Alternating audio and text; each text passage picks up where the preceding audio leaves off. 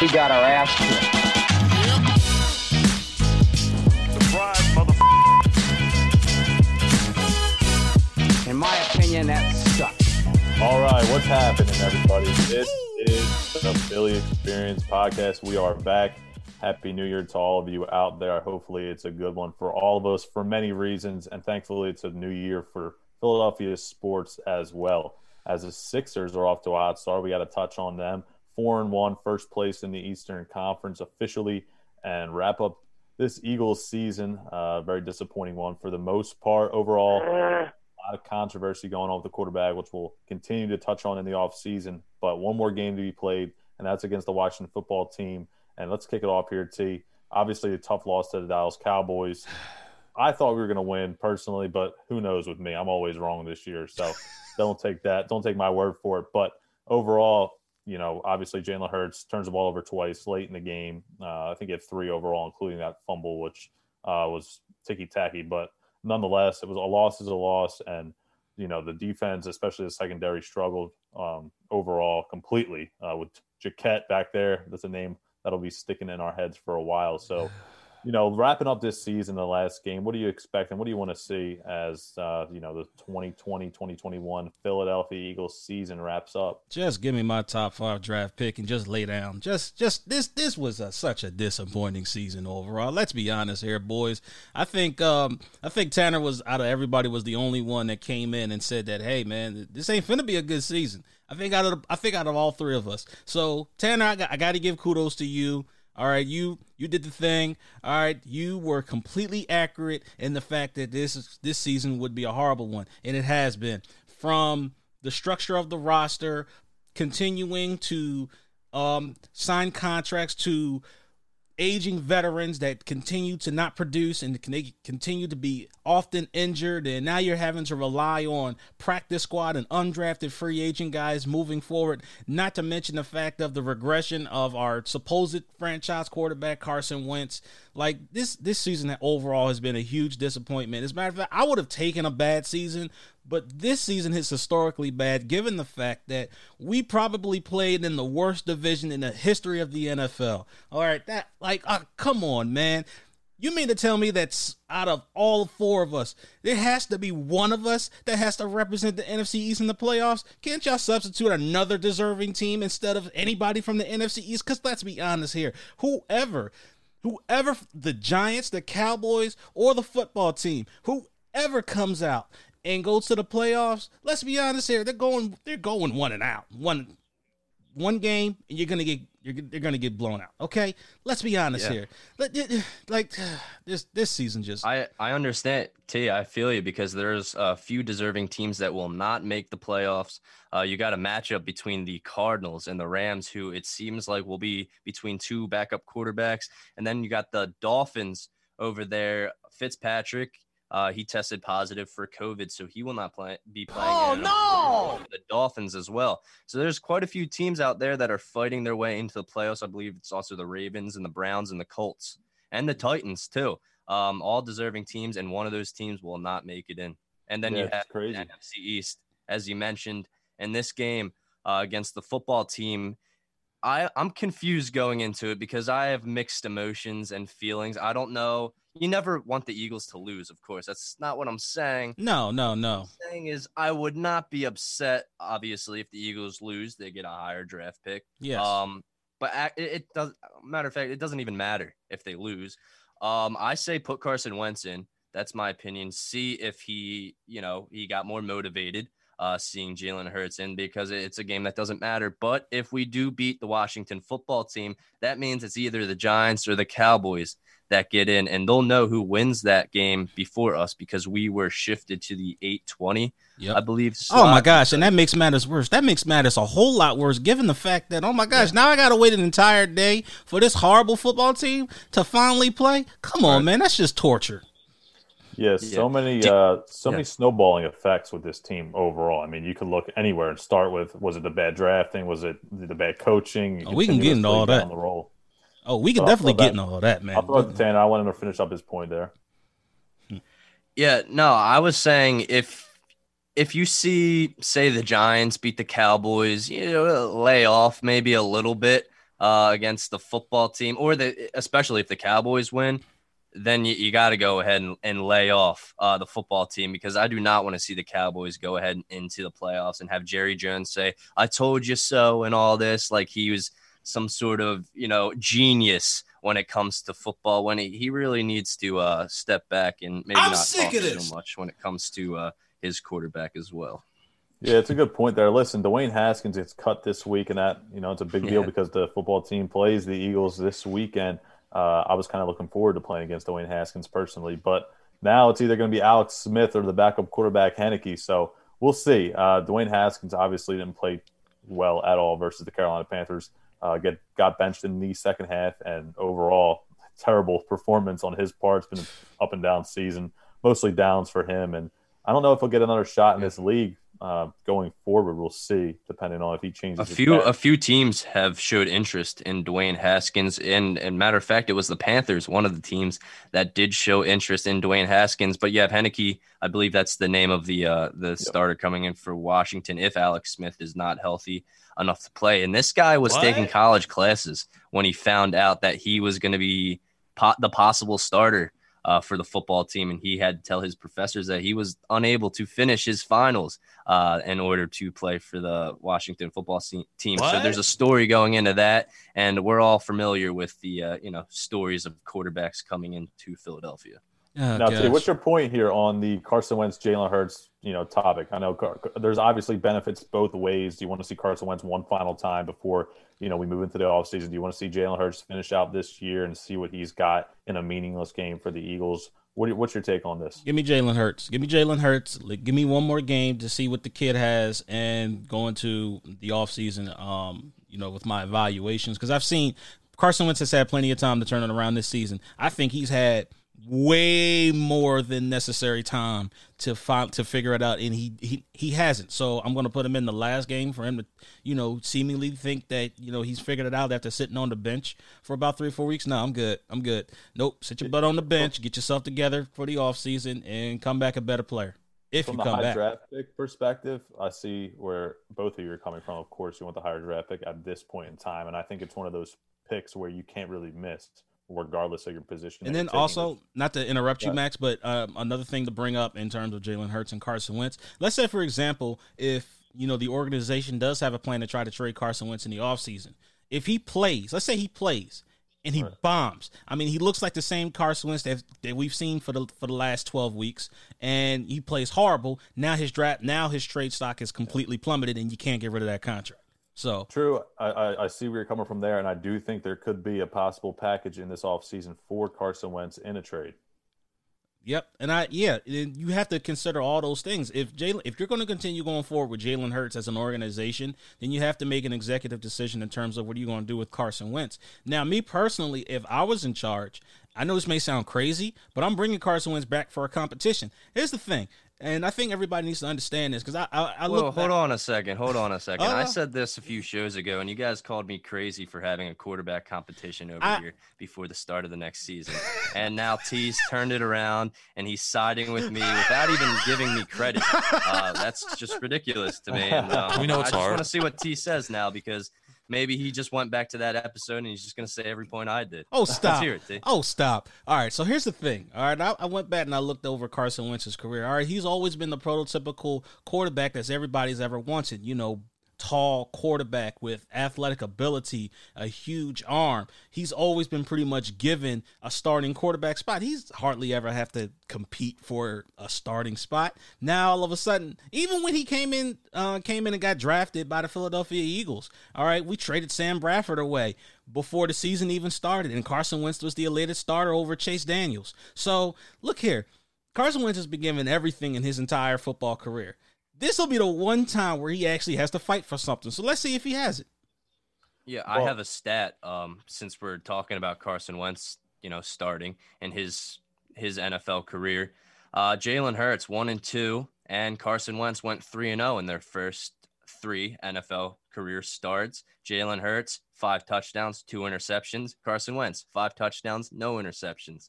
Uh, you got a completion uh, percentage of just about 55% for Jalen Hurts, 65% for Carson Wentz. Jalen Hurts sacked nine times, Carson sacked four times. Of course, the line is way different.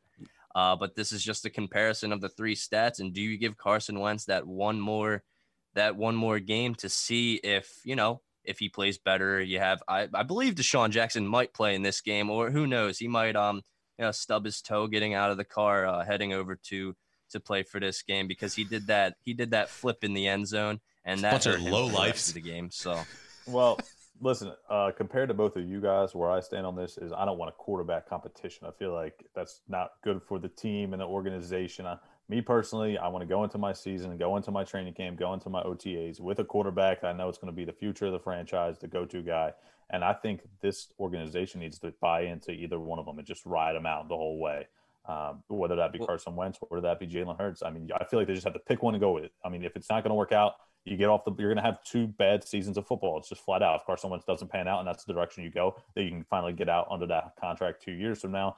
If you get rid of him, you're really hurting the cap situation. Depending on if you trade him, and who knows what Jalen Hurts. I mean, he's shown flashes, but is he really that franchise guy? We don't know. I just feel like there's more question marks with Hurts compared to there is with Wentz. I do think Jalen Hurts is a definite leader in the NFL, especially uh, the way he he he just holds himself when he's talking to the press. Uh, he knows his answers, and he doesn't want to start any drama when they ask him Mhm. if you know. For after his first game, if he was going to be the starter for the next game, he did not want to go into that. He said, "You'll have to ask Doug Pederson," and he's just really smart. And with what he's saying, he really thinks about what he's saying. He's a leader, and you have I there was already a quarterback competition leading up until Carson Wentz was benched because in practice you know that these these coaches and the team saw how good Jalen Hurts was and how much better he was than Carson Wentz in practice because Jalen Hurts was practicing with these guys that we're seeing right now at wide receiver and how good that they click and that's it's perfect with the way that they connected in practice and then we were able to see it in the game where he started and going forward.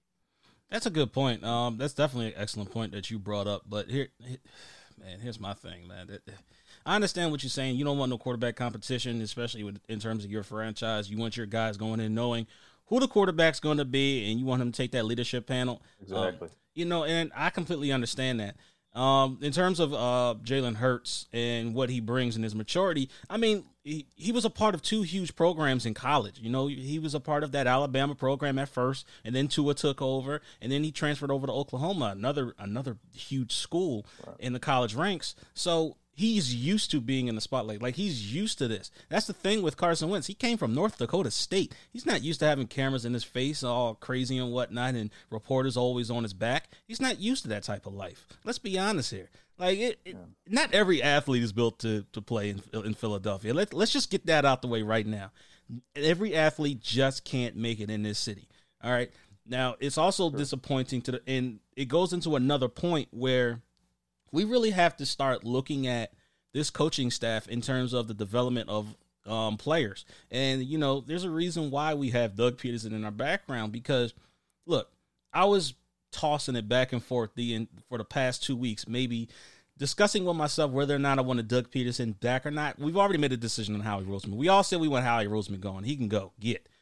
But in terms of Doug Pederson, did I really want to bring Doug Pederson back? And I had to think about it for a minute for a long because yes, he did bring us a Super Bowl, and I give him credit for that. He's he's done something in this city that you know no other head coach has ever done before. But here's the thing, and here's the reason why I'm going to say you need to get rid of Doug Pederson. I need player development.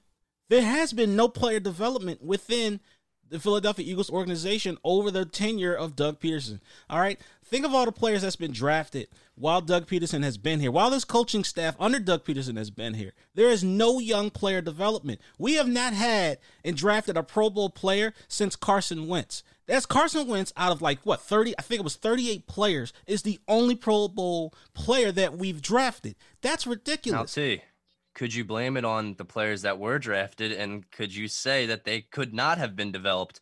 Uh, JJ Arcega-Whiteside. And that is Um, I mm, that's he good did a point. great job, in my opinion. Doug Pederson did a great job with having Jalen Hurts ready uh, for his NFL start and the plays that he was giving out. And you could tell that maybe it was Carson Wentz. Obviously, he it was changing the plays a little bit because he felt that he had more control. And there's just a lot of drama in the locker room. There was drama last year. Now there's drama. We we've seen it already when Chip Kelly was here with the staff and the front office. And it's just this team is full of drama. And I understand what Max is saying. He doesn't want this quarterback competition and the drama behind that. But in my opinion, I think you go through next year with this competition. And I then agree. for the next 11 years, you have, because in my opinion, I think Jalen Hurts would win out at this point. I'm I'm still a Carson Wentz fan, but the way that he's been playing, I think that if Jalen Hurts would to win uh, the competition between them two, it'd be the next what 12 years we'd have Jalen Hurts, and then we wouldn't think about quarterback competition. Hopefully, if we get this better line. Yeah, that's Well, true, man. That's true. It's a good point. I feel like, you know, if you can't get rid of Carson Wentz, that's where I stand on it. I don't think we're going to get rid of him. There might be rumors about it. It's going to be one of the more interesting things in the NFL this offseason. Point out, Yeah. or point blank for me, I don't think you can get rid of the, the player in Carson Wentz. I think he's going to be here. Now, your guys' point where you say quarterback competition, you know, that's where that leads me to believe there might be one because of the fact that they're not just going to go turn and trade Jalen Hurts away this offseason. I just couldn't see them No. doing that. But overall, and it not would gonna- hurt us. It would. And- You and know, I- you know, it would hurt us. We'd look back at it and grit our teeth every time we'd have to see Jalen Hurts um, and face him. That it just that's just how it is, and that's how this Eagles uh, team is. And we- we go through it all the time with players that we had and then let go, and it's just a thing that happens.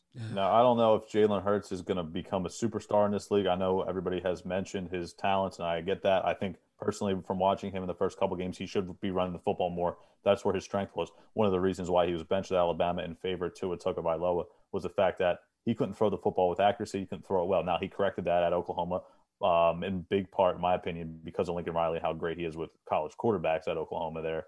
Uh, but he's a running quarterback first, and I want to see him use that to his ability. Um, he didn't run as much as I thought he could have in that Dallas Cowboy game, uh, and people said, you know, he ran 18 times or whatever it was against the Saints, and he should, you know, take take less rushing attempts uh, moving forward. I understand that, but at the end of the day, if you want to win football games, you got to play to your strengths, and one of the things he does well is run.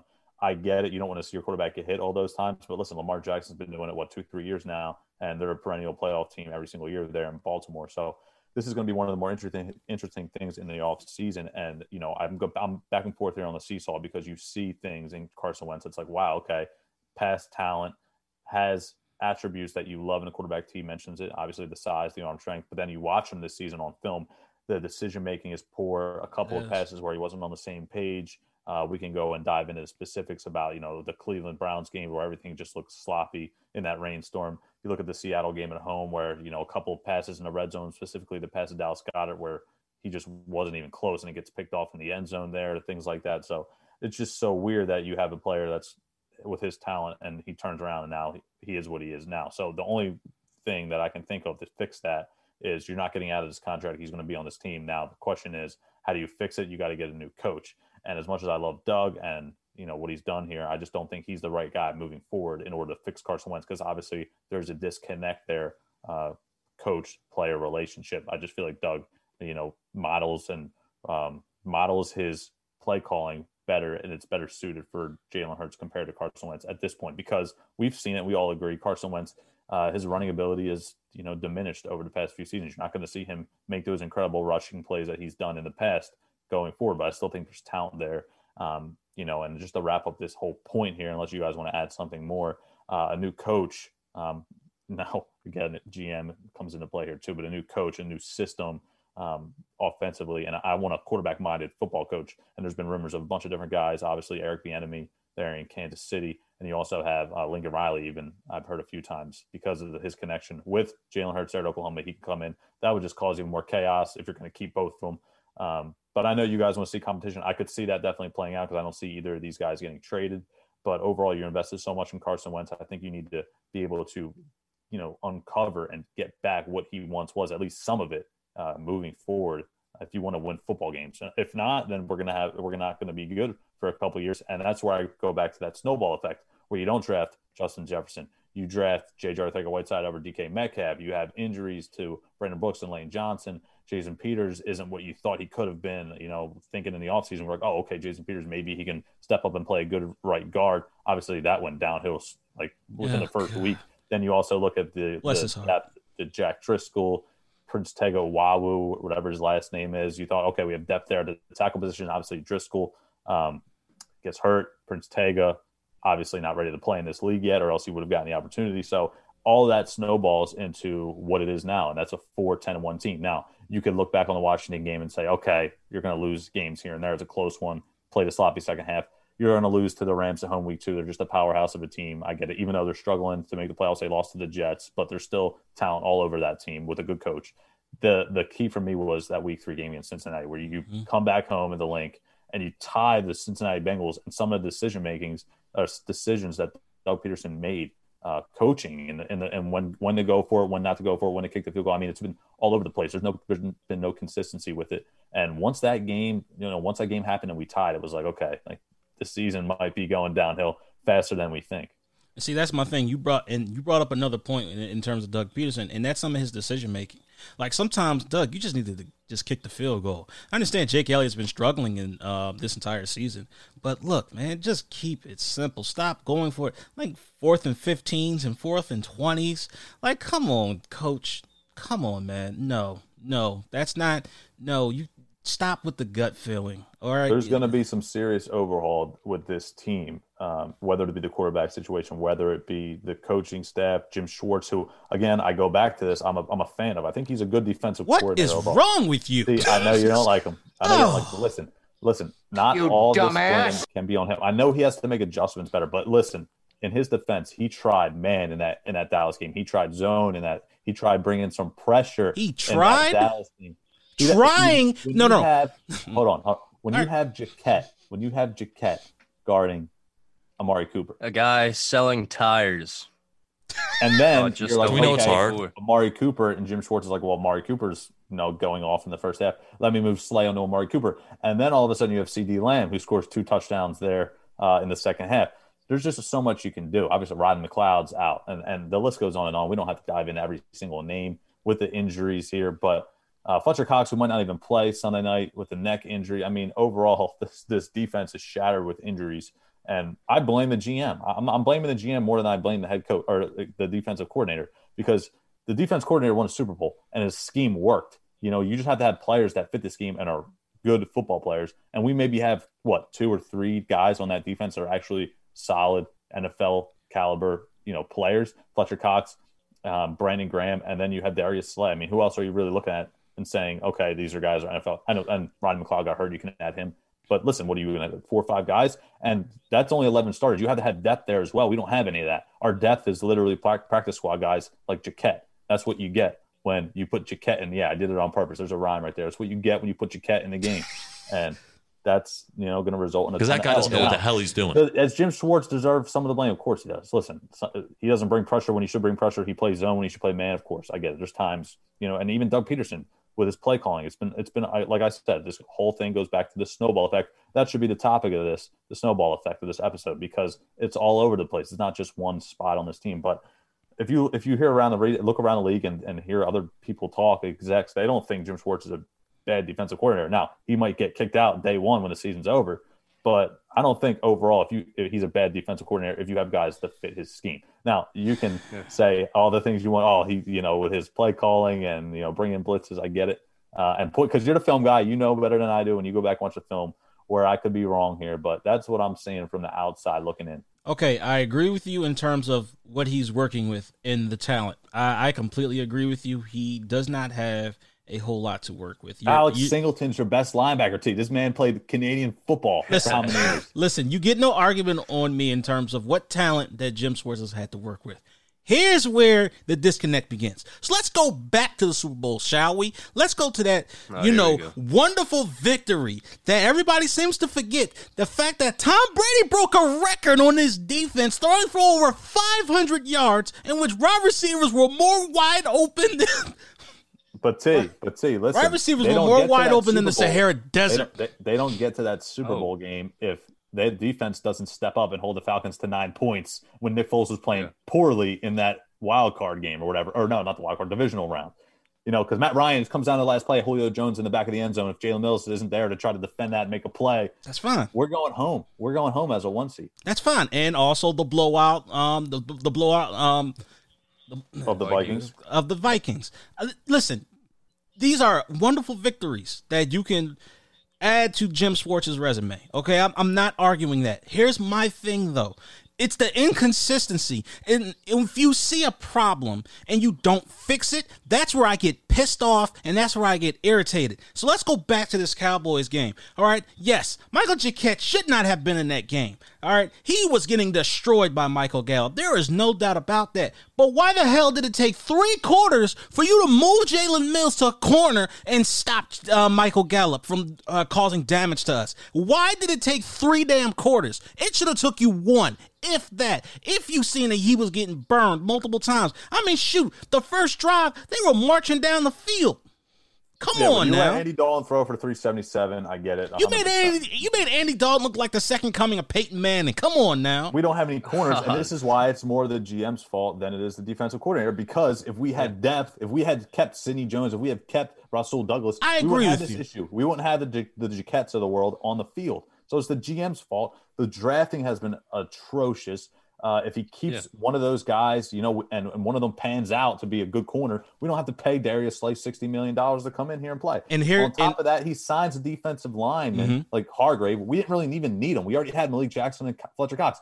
Get a linebacker, get a safety, get a corner. You know, use that Yeah. money that we paid Hargrave, who really hasn't done jack this year. To be honest with you, he made a couple of plays, but he hasn't really stepped up. And I'm looking on the screen each week. I'm like, wow, look at that play from Hargrave. I mean, he hasn't really done much. You want you'd rather have a linebacker, you'd rather have a corner to step up and shut these guys down, which we don't Yeah. have, which is why it's the GM's fault. Okay, that's fine. It- That's fine. It can be the GM's fault. Okay, but here's where coaching also shares that same blame.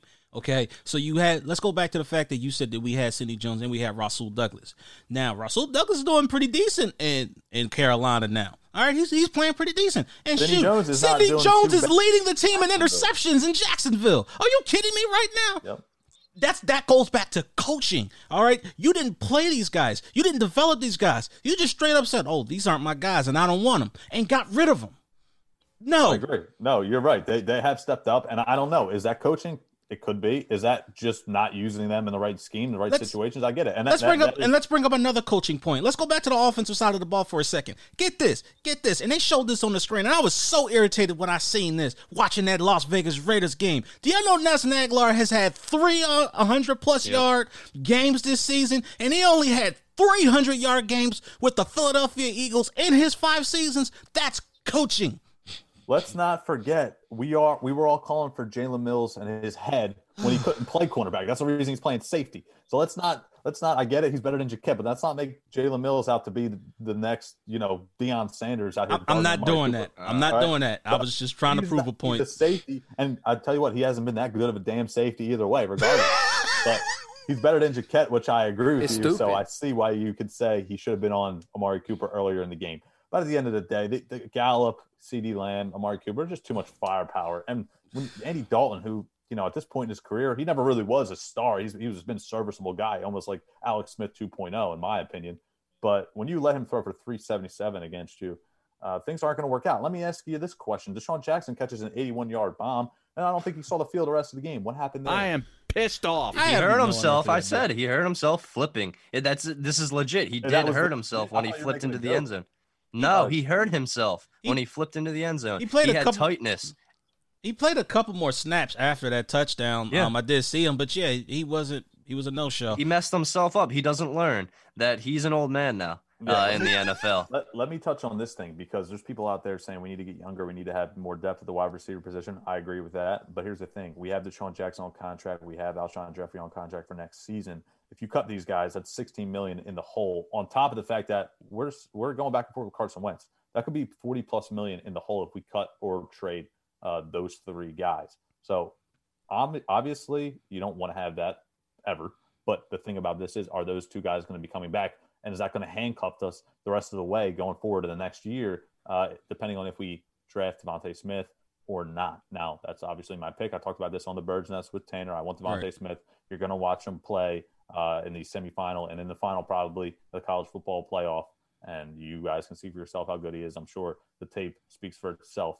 But overall, he's the best receiver in the draft by far. And it just sickens me that we could have him possibly along with Justin Jefferson if we just made the right pick last year, which is why this all comes back to the general manager and the fact that he should be fired because he can't evaluate talent. All he does is look at the combine. He looks at the combine. I mean, listen, as college football fans out there, and we're no experts, but we watch the games. If you watch the games in college football, you can tell skill position wise, DeVonta Smith, and I'm not saying lineman. Like I go back to that. T, I get it. You're you you judge lineman better than myself and Tanner completely. I agree. I can't sit here and be like, oh wow, that that's a good offensive defensive lineman. But I can see when a wide receiver is the fastest guy on the field, it's not that hard. I hear you. Yeah, I, I agree with yeah. you. Would you be upset if the Eagles fell and got Ja'Marr Chase instead? I wouldn't be mad at either selection. Why would we do that? You you mean trade the pick and, and get more assets? Is that what you're saying? No, I'm saying that. I mean, go back to last year, Max. Who'd we draft instead of you know Justin Jefferson? We got Jalen Reagor. Obviously, Justin Jefferson was ranked higher than Jalen Reagor, and if we still have Howie Roseman up there, that could quite possibly I see happen your too. point. Now, Ja'Marr Chase is not. We know Ja'Marr Chase. He's not a Jalen Reagor. Right. Uh, because when when Reagor he was drafted, we were like, who? Um, yeah, but uh, it, it could quite possibly happen. Something above us could happen as well. We don't know. Tell you what. Now I said this on the Birds Nest. In my opinion, Jalen Okay. Reagor fits better in the slot. Obviously, he was drafted to be a speed deep threat. Where do you see him fitting in here? I haven't really seen either one. Either one. It's- He's kind of like a one of those tweeners where he could be a deep threat, but he can also be shifty in the slot. Where do you see him going forward? it's hard to say what Jalen Reagor is because in college he didn't really have um a really good quarterback coming out um in his senior season. So it's really hard to say what he is. I mean, honestly, at this point, he's barely even a good gadget player because I don't know if you guys remember, but it was a fourth down play and Jalen Hurts had threw the ball to to Jalen Reagor. I mean, he had nothing but wide open green grass in front of him. All he had to do was make a guy miss. And as a gadget player and as a speed guy, you're expected to make that guy miss, and he didn't. It was a it- he just let him tackle him, and I'm just sitting here going, "Well, dude, are you are you kidding me right now? You were one on one. You break that tackle, you have nothing but green grass in front of you. If you fight after the tackle, like, come on now. I don't You know what I don't know what Jalen Reagor is at this point. I, I just get a new don't. GM, if you if you're not going to get a new GM, you need to get somebody else to evaluate these guys better and maybe work with, um, you know, Howie Roseman, you know, more compatibly because because of the fact that Doug Pederson came out of press conference about a couple days ago and said that he didn't have really any say in you know evaluating this these players and you know making calls He made on a play, player yeah. draft picks right or whatever. So personally, I think if it's not going to be a new GM, you have to have Doug give, give him more say because ultimately he's the one coaching the team and he can probably evaluate talent better than the GM himself can. So overall, you need a receiver, and I think we can all agree with that. But again, we I go back to the fact that you really can't miss because if they do draft, you know, Michael Parsons from Penn State, am I going to be upset? No, because that's probably our second biggest position of need behind the cornerback spot. And now Patrick Yeah. Surtain, another guy from Alabama, he could be there depending on how high we get because I think we can get as high as third or as low as tenth, I believe. Yep. So Yep. Yep. Um, we can get We are as- in a good we we're- are in a good yeah, position drafting wise for especially where we will be on the draft board. But cornerback wise, we draft a player. He has now the ability to be under Darius Slay Mhm. uh, and watch him and learn from Darius Slay as well. So that that helps us out.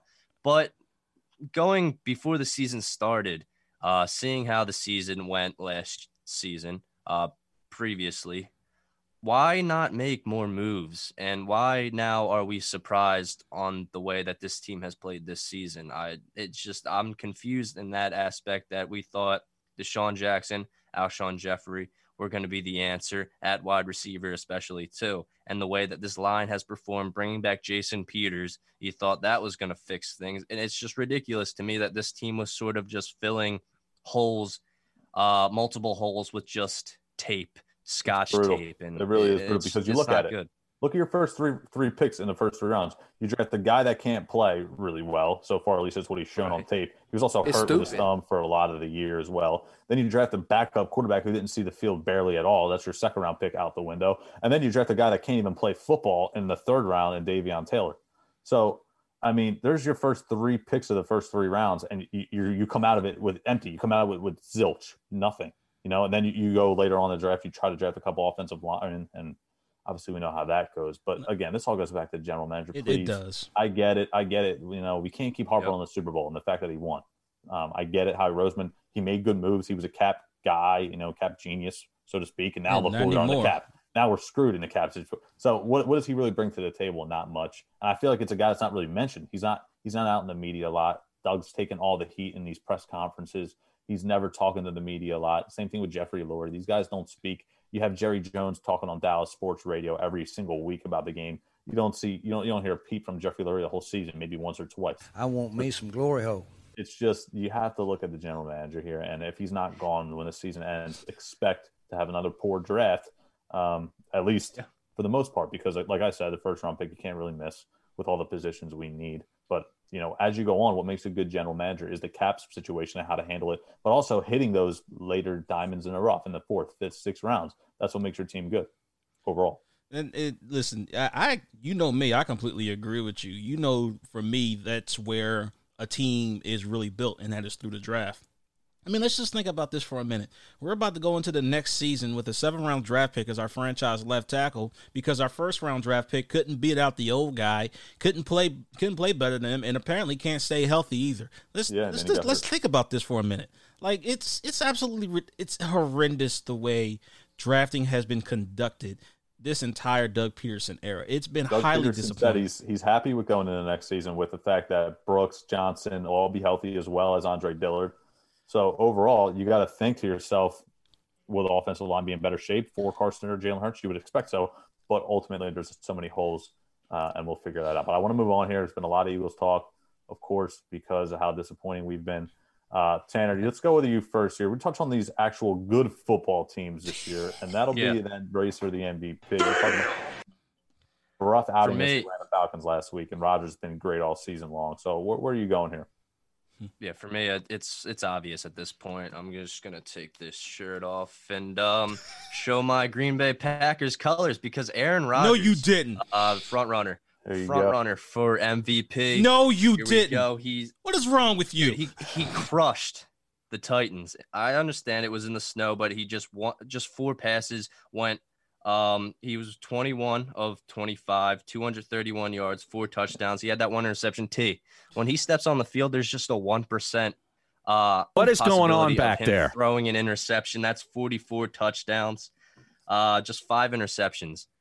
I, I, And I'm still in shock. QBR first in first in touchdowns, first in QBR, 119 percent T. That he's MVP. He's back to his 2010, 2011 days. This guy's 37 years old. He saw his own team draft a quarterback in the first round instead of wide receiver. And you know Oh, what he sounds did? familiar. He Sounds played familiar. like an MVP. It just shows you how good players take advantage of situations and how average players sort of sink in uh, to the ground. And that's, you know, they were like, ah, no, the Packers aren't going to go anywhere. No wide receiver help for years. Um, until, you know, they obviously drafted Davante Adams, which the Eagles had the opportunity to. But we're, we're done with this Eagles team right now. Um, and Aaron Rodgers, surprising people, uh, not surprising me because I'm a huge Aaron Rodgers fan. And yeah, Aaron Rodgers, MVP. I'm stamping it right All now. right, all right. Hey, listen, David Bakhtiari is out the rest of the season, the left tackle for the Green Bay Packers. That hasn't affected them. that's the crazy league. part, man. Like Tanner said, it hasn't affected them. Aaron Rodgers. That's is the still thing. It just at happened the other MVP day in level. practice, though. But how's that going to affect them going forward? Because they haven't been, been without him yet this season. Maybe They went, yeah, they no, they they went were out. without Yeah, him they went without him. games. Yeah, exactly. Yep. So and his and Rodgers' stats have been insane in those games where he missed. I'll give you that 100. percent But this is different. This is playoff football.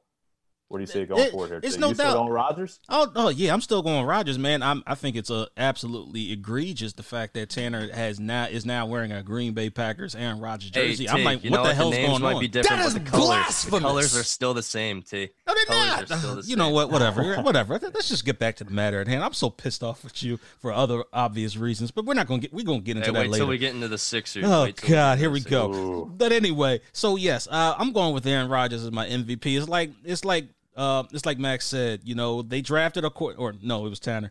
Like they said, they drafted a quarterback, and he hasn't missed not one beat. As a matter of fact, he's in. He's bettered his game. As a matter of fact, regardless of the fact that you know he only has Davante Adams as a wide receiver, he's working with the receivers that he has now. Not to mention the fact that I've always been envious of that Green Bay Packers defense. I've always loved the way you know they fly to the ball and how they rush after the passer. Like it, for me, it's Yeah. it's a thing of beauty. An underrated Packers defense, and uh, I feel like people don't give them enough credit. They have, uh, you know, so many guys on the back end there. Kevin King. They have uh, Darnell Savage, uh, Jaire Alexander, and then they have Preston Smith as a Darius Smith on the edges. Mm-hmm. Um, good defense, good defense, and that's why they're going to be good. They're going to be a tough out in the playoffs. Rodgers, um, in my opinion, again, I agree with you guys. Definitely the MVP front runner right now. He's turned Do Davante Adams into the best receiver in football. You know, it was argument. You- Are, are you going to talk about DeAndre Hopkins as the best? Or are you going to talk about Adams as the best? AB when he was with Pittsburgh, is he the best? He's Yeah. definitely made a statement now. Do you think there's a possibility that Patty Mahomes or Josh Allen come close? And, and who's a who's a close second uh, Josh for you Allen's guys? probably, Josh Allen. Yeah, I- I'd say Josh Allen, just because you know he put the put on a show against the Patriots defense and Bill Belichick on Monday Night Football last week. But Patrick Mahomes won, didn't finish the regular season well against the Falcons, almost lost. If they make the field goal there, Atlanta, then it's a tie game. Yeah. Also, the, Patrick Mahomes will not play in the last week of the regular season to pad his stats. So it's going to come down to Allen or Rodgers. And as long as Rodgers looks good, looks serviceable, looks average at you know the worst in this game coming up on Sunday against the Bears, um, he should have the MVP. Yeah. Um, I want to ask you guys now. We talked MVP. Let's talk rookie of the year for you guys. Who, in your opinion, I'm going to go with Herbert, and I feel like that's he's he's a good choice for that. But there It's still are some. usually. Yeah, Yeah. it that's that's what we've come to now. A Yeah. quarterback MVP, rookie of the year. We saw Kyler Murray last year, who surprised me. I thought maybe maybe Sanders had a, or you know, when Sanders was Yeah. rookie in that aspect. Yeah. Yeah. Uh, listen, I don't. It's always going to be a quarterback. I think Tua, you know, hasn't really showed much. Actually, Fitzpatrick has honestly been better. So I thought maybe if Tua started the season earlier, because I know Herbert what missed the first few games there. If they kind of started around the same time, obviously the Dolphins have been hot. I don't know if the Dolphins are in the position they are in without Fitzpatrick because of what he's done um, the few times that he's actually been put into the game where Tua has been taken out. And then you also have to look at Joe Burrow. You know, going down in a season, his stats would have been pretty pretty high, pretty pretty much maybe even higher than Herbert because he played a full season. Um, but because of that, I think you have to make Herbert the favorite, even though the Yeah. record really isn't there to back it up. I know Herbert, a- a yeah, lot of the Chargers six Lynn. and nine. Yeah, I- Anthony Lynn hasn't played well or hasn't coached well. 28 uh, overall. touchdowns, 10 interceptions for Justin Herbert. Uh, he's got a QBR 96.3. Uh, he's he's been impressive, and you can see when he's playing, he he does know how to take command of a team. But also, of course, you can see his rookie mistakes being made. But that game against Yeah. the Raiders really proved to me that this guy is the the rookie of the year. And now they're on a, I believe it, what three game win streak. Yep. Yeah, they're finishing so. the season hot. I believe so. Yeah. So I also want to just throw in here Justin Jefferson. He's been, he could be up there too. I know he's That's a good receiver, one. but he's been he's been going crazy this year with Minnesota. Even though Adam Thielen's still the number one there, probably you know, the stats don't lie. Justin Jefferson over 1,200 receiving yards this season. It's kind of ridiculous considering the Eagles could use that. But that's neither here nor there. We're done with the I'll, Eagles. I'll give you guys. I'll give you guys an underrated one. He's not. He's not going to get it, unfortunately, but I think he should because I think he's completely revamped uh, the defense, and that is Chase Young. Man, Chase Young has been added to a defensive line that was already dominant from the start, but now you added Chase Young, and the Washington football team is a team to be feared going forward in the NFC East. Like they they are really building their defense up. Yeah, they have, but they have Bostic, the linebacker. They have a couple guys on the back end. They still have Ryan Uh, Kerrigan. Kerrigan still. I think they have like four or five first round picks on that defensive line, is pretty crazy to think about. But See what yeah, I happens mean, when you build your interior and you then you build out. See what happens when you draft the big guys. Yeah. Show some love for the big guys, Yeah. man. defensive players have a hard time becoming defensive player that you were talking about because you got especially T.J. Watt, Yeah, really man. impressive. T.J. uh, for the Steelers over there. Then always every year it's like Aaron Donald, Yep. and you got a bunch of other players there, so it's very competitive. Uh, defensively, what? But Chase Young, uh, we saw it coming out of the draft. You knew he was going to be a problem, especially for the Eagles with this offensive line, and he is a game changer. Yeah, Very. Let- let's let's also throw the Super Bowl predictions in here real fast. I want to get your guys' thoughts All as right. the regular season comes down to its last week of the year. I'll go with Tanner first, and then T. Uh, Super Bowl predictions. is o- Only a few options, in my opinion. I don't think it's that wide open. Nah. Yeah, uh, it, this could be sort of an emotional pick, but I do think that it will be the Packers for the NFC in there in the Super Bowl. But I'm going between the Chiefs and the Bills because one for one thing, I I go to the Bills and I know Josh Allen's playing really good this season, but I go back to last year and how he just the plays that he made last year in the playoffs. Just were not smart throwing the ball before going out of bounds. I believe he that was a fumble where he just he just tossed it. And um, I, I, the Chiefs aren't being talked about as much this season, and that's for sure. There's, there's a lot going on around the season. I do think maybe the Chiefs will get the edge and they'll go to the Super Bowl. Chiefs versus Packers. Either way, it'll be two MVP candidates facing off, in my opinion. I have I agree with you in terms of Green Bay, and I have made my decision in terms of who exactly is going to go from the AFC side. All right, I was going to lean towards the previous Super Bowl winner, and that is being the Kansas City Chiefs. But I'm feeling a little indifferent this year. I, I'm feeling indifferent. And you know what? I think it's time that a new king of the AFC all right, starts to rain. And it's not going to be the Chiefs. I think it's going to be Bills Mafia up in this piece. I think that the Buffalo Bills, the way they play their off their offense and defense together, the way they play together, that defense is dominant. They fly uh well, except for Josh Norman, we ain't gonna talk about that right now. But anyway, the way that defense plays and the way that offense has come together, and the way Josh Allen has developed as quickly as he has, I I, I just I I got the Bills. I got the Bills going to the Well, Super Bowl. T, hold on. You're already taking the crown off the Chiefs for being atop the AFC, but they just they just received that crown not but two seasons ago with uh the, you know the Patriots. Obviously, we had to deal with that, but you know the Chiefs are going to be here for a while. By the way, they drafted. By the way, that they have these contracts set up, and that's going to go in their favor. Patrick Mahomes, with the record contract that he received, Mhm. he'll be in the talk for MVP, and they'll be in the talk for the Super Bowl for years to come. No doubt. And I just think that that I think the Chiefs will get the edge over the Bills, but I- I'm not mad at your Bills versus Packers prediction at all. That's my Yeah. that's what I'm going with. I like both of those. I, I really do. I think they're both real possibilities. I want to say that the, uh, my opinion, that the Saints. I think I feel like the Saints. Mm. It's they're going to the Super Bowl this year. I just think they're better than the Packers overall. I think their team overall. Obviously, Rodgers is diff- on a different planet right now. But I think their the Saints defense is much better than the Packers. And uh, you know, Drew Brees is as long as he can make a couple plays uh, with Kamara there in the backfield and Michael Thomas, who knows if he can finally get healthy this year, uh, they could be an issue. So I have the Saints in the NFC, and then I want to throw out uh, obviously between the, the Bills and, and the Chiefs, and I've been back and forth here. I just don't think I can go with the Bills yet. See, I do like what I see from Josh Allen. Um, Patty Mahomes just not ending the season on a on a high note, which is kind of concerns me. But I do want to add in one team that's kind of flown under the radar. They've been playing poorly the last few weeks. They're getting hammered in the national media uh, about how bad they've been playing, I and that's the. Pittsburgh Steelers. I, Yep. I just feel like Big Ben with his you know with the way he's been playing lately isn't good, but with his experience and uh, the receivers they have, the weapons in Juju and Diontae Johnson, uh, Chase Claypool, he's been great this year. Their defense has been pretty solid, top five. I know they lost a few guys, Bud Dupree being one of them on the defensive Yeah. end there in position. So I, I think you know who knows, right? I mean, it's it's not the sexy pick, Yeah. but I do think If you they have keep- a shot.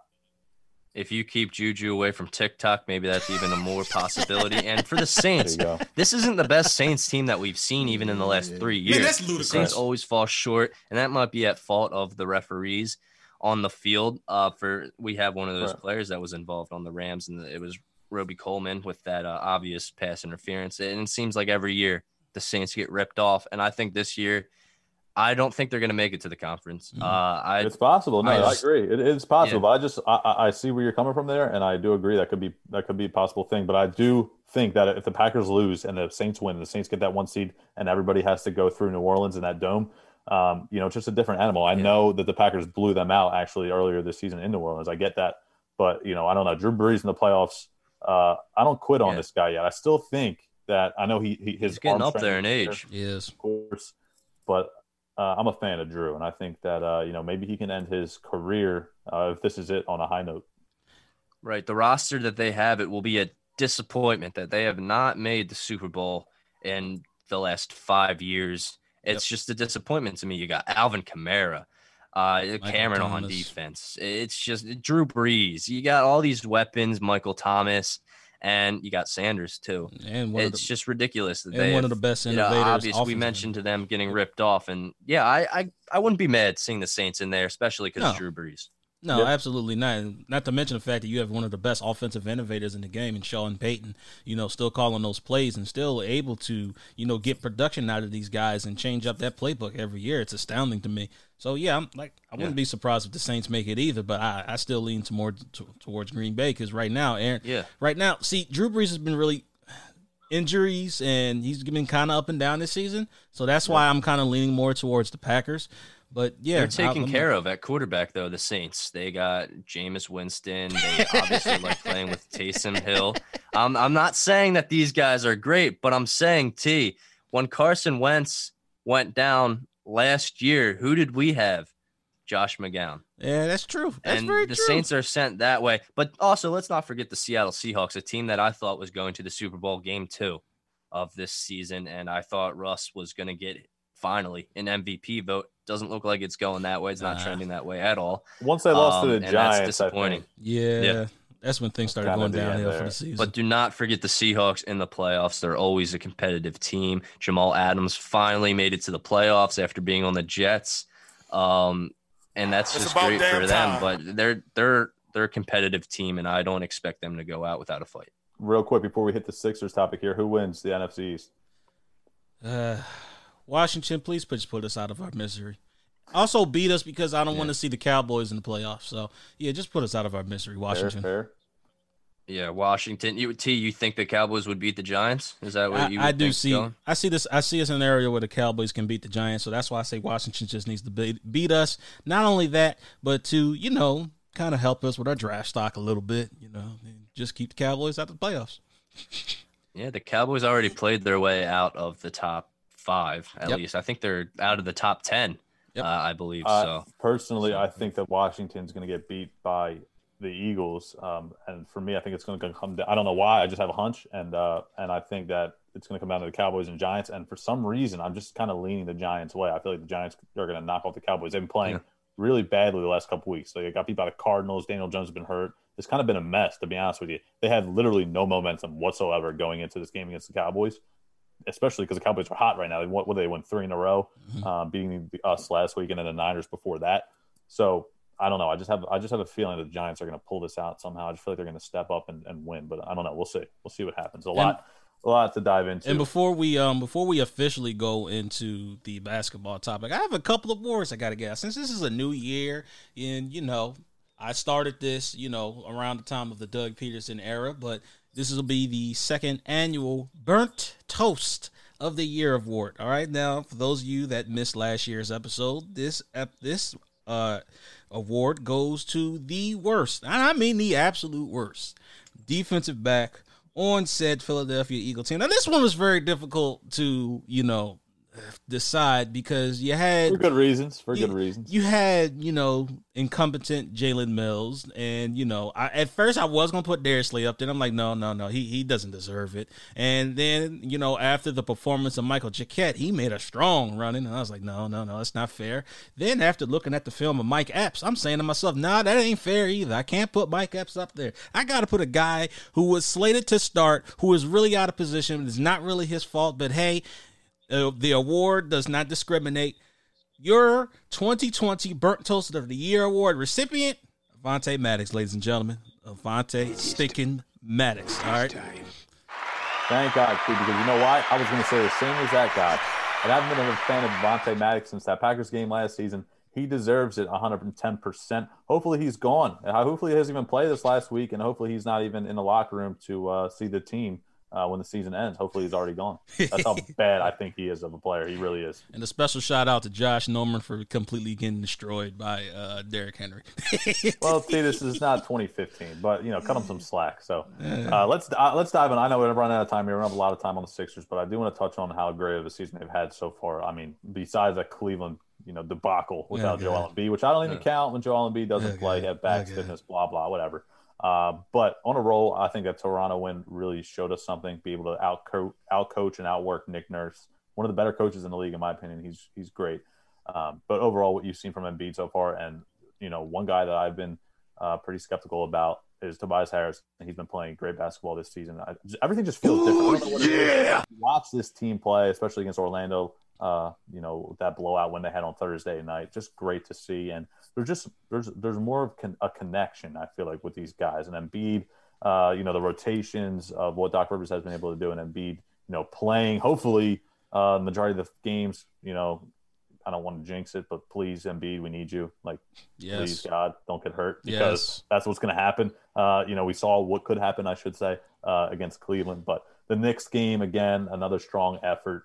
So, what have you guys? So you you guys expect us to be uh, where we are right now? I, I know the Brooklyn Nets are still there, even though we're ahead of them. But do you, do you expect us to be that five or six seed, which we kind of thought they were, uh, or have these guys in the early season uh, going on so far really Yeah, you something know, like that. your interest, and th- we think we get higher than maybe a, just a five. Yeah, something like that, five six. You know, um, the highest I see us going is maybe three, maybe four. But yeah, five six is pretty much where we're at because they're, you know the way we played, you know, in Cleveland without Joel Embiid, that like that was just ridiculous, man. Like Cleveland dominated us in the paint, and that's something that we that's you know we have to pay attention to, and that's one of the reasons why we went out supposedly and, and signed Dwight Howard. You know, was to fix up, you know, people scoring against us in the paint when Joel Embiid isn't out. So you know that was a little disappointing, but I think I think for the most part, you know, this team is a really good team. And the one thing I like is the the ball movement. I I love that they're they're looking for you know the good shot instead of just forcing things from the perimeter Yeah. all the time. You know now they're stepping inside sometimes, shooting some twos, and I like the fact that Joel Embiid is working more inside. You know, face up. You know, backing down. You know, I, I love that. That's the one thing that I've wanted to see out of Joel Embiid. And Yeah, I look, agree. and you know, look, uh, everybody knows how I feel about Ben Simmons and things of that nature. So, you know, and everybody knows how I feels about you know Tanner Gill Martin sending me you know shots of Ben Simmons hitting threes. Hey, it wasn't He it wasn't me this time. It wasn't me this time. whoever it is, I kid you not, in the year 2021, when we are finally able to come together again, I, I kid you not, I, I man, I'm coming after y'all. Y'all know better than to post uh, Ben Simmons shooting a damn three. What is wrong with y'all? And I mean, my phone is blowing up for ESPN and whatnot. What is wrong with y'all? All right, It was this- contagious. it was contagious, T, because Dwight Howard also knocked down a three, That's and they both now- combined for 11 for 92 shooting behind the arc. Now so that's let that sink into you. Now that's fine. The Dwight Howard shooting the three. Is the Dwight Howard really ain't supposed to be shooting three? So yes, that's an accomplishment. But Ben Simmons as my point guard, yes, I expect him to shoot threes. I don't want to see every single time that he shoot a three that Twitter and ESPN goes wild. I'm sick of this at this point. And you know what? I don't know which one of y'all did it on the Instagram page, but I That kid you not. Tanner. When I see. When I see think it might have y'all, I, I kid you not. Boots to asses. Don't blame Chris on this. That ain't fair. He ain't even here to defend Nah. himself. What is the matter with Uh, y'all? It's all seriousness Nicholas though i Goat. i this after seeing ben simmons the first games uh uh, we were impressed we are saying oh we don't need we don't need james harden get james harden out of here the conversation let it be gone but that loss to the Cavs, the conversation came back with James Harden and the discussion of that. And for me to think is the the conversation was about the Sixers was can um, Joel Embiid and Ben Simmons play together, and I think that's the only way they can play now Mm. together because Ben Simmons does not shine really as a team leader without Joel Embiid He's not a and shooter. Joel Embiid scoring leader. So for me to think that we were concerned if they could play together, that's for me that that's what it proved that they can only play together because when Joel Embiid is not in the game, this team does not play as good, and that's just a fact. Yeah, I, I want to give you guys the floor still. If you have anything else to add, I, I want to touch on my last point, and then before we wrap it up, All right, man. I'm good. I, I didn't say it my piece. Just just know I'm coming after y'all He for already, Ben Simmons he BS. already ranted about the three. yeah. All right, I'll, I'll, I'll finish this up then to finish this topic up. I think one thing I want to look at, especially uh, against Orlando, is the fact that Furkan Korkmaz has been out now, um, and I was never a fan of Furkan. A lot of people have actually been coming at me saying, you know, he's a good shooter. We need him out there. Blah blah. I just don't like. Man, that's him ludicrous. player. He doesn't really do much for you. I get it. When he gets hot from three, you know, he can stuff a stat sheet. I get it, but I think Matisse Thybulle is just a better player overall. When he gets the opportunity, like he's he's gotten against Orlando specifically, he can really show out. His shot looks like he's not hesitant, especially early on because he looked hesitant. You know, he looked the drive and then he would be passive and then turn the ball over, things like that. He looked just in rhythm, in sync. I think he's the tenth guy on this team right now, uh, ahead of Furkan. Even when he comes back, if he continues to play this way, I love our bench Right. depth with Maxey and Shake Milton being able to attack, uh, get to the free throw line, draw fouls. To Dwight Howard been uh, a great, great backup center. So far. he he draws his his uh his handful or fair share of fouls, I should say. Uh, I think he came in against the Magic, had two fouls in two minutes, but uh, you know he Yeah. uses up those fouls, and he's been a great backup center for Joel Embiid early on. Yeah, I also want to say to you guys and to the people listening that don't get comfortable with this bench because Daryl Morey almost never keeps the bench going past the trade deadline. There will be some moves, and this team right now, to me, uh, there there's going to be changes before the deadline, and it can't be we can't be more successful. We will be a little more successful What? than the the previous seasons, but in order for us to finally get past the round that we have not been able to for the past years, the bench is definitely going to change, and we're going to have to part ways with some of some fan favorites. I, I feel. Possibly, That's I agree, and uh, we'll see at the trade deadline. You know, obviously, a lot of things can happen, a lot of things go down, especially in recent memory. Yep. If you're a Sixers fan, I look back and think about Ersan Ilyasova and Marco Belinelli specifically. Yeah. But you know, to end it on that note, um, I'm gonna sit here and I'm gonna tell you right now, uh, this team looks different this year. I don't know what it is. I'm gonna shout out to Seth Curry and shout out to Danny Green. Keep shooting those three balls. Except for Danny Hopefully we Green. can, uh, Danny Green, working yeah, on your it's- hot. You know, it give started a little slow. It started a little. He's a veteran but- guy. He'll get it. What's he'll he get here things for? turned around though too. All right, he'll get things turned around. right, all right, Uh, but with that, uh, let's shut it down. All right, you guys miss any of this first episode of the 2021 year, you can always go to philly-experience.simplecast.com, available on all major downloadable platforms, Apple Podcasts, Google Podcasts, Spotify, YouTube, the entire shabazz. Yo, I'm I'm telling y'all right now, I'm not wishing anybody a happy new year because the last time I did that, 2020 happened. So you know what? Y'all just gonna get listen, stay safe. That's all y'all getting out of me this year. All right, I'm, I'm seriously, um, we not. I don't want to go through another 2020 again. I take no chances. I think we're all in agreement with you there. Just saying. Everybody stay safe. You piece of Swiss cheese.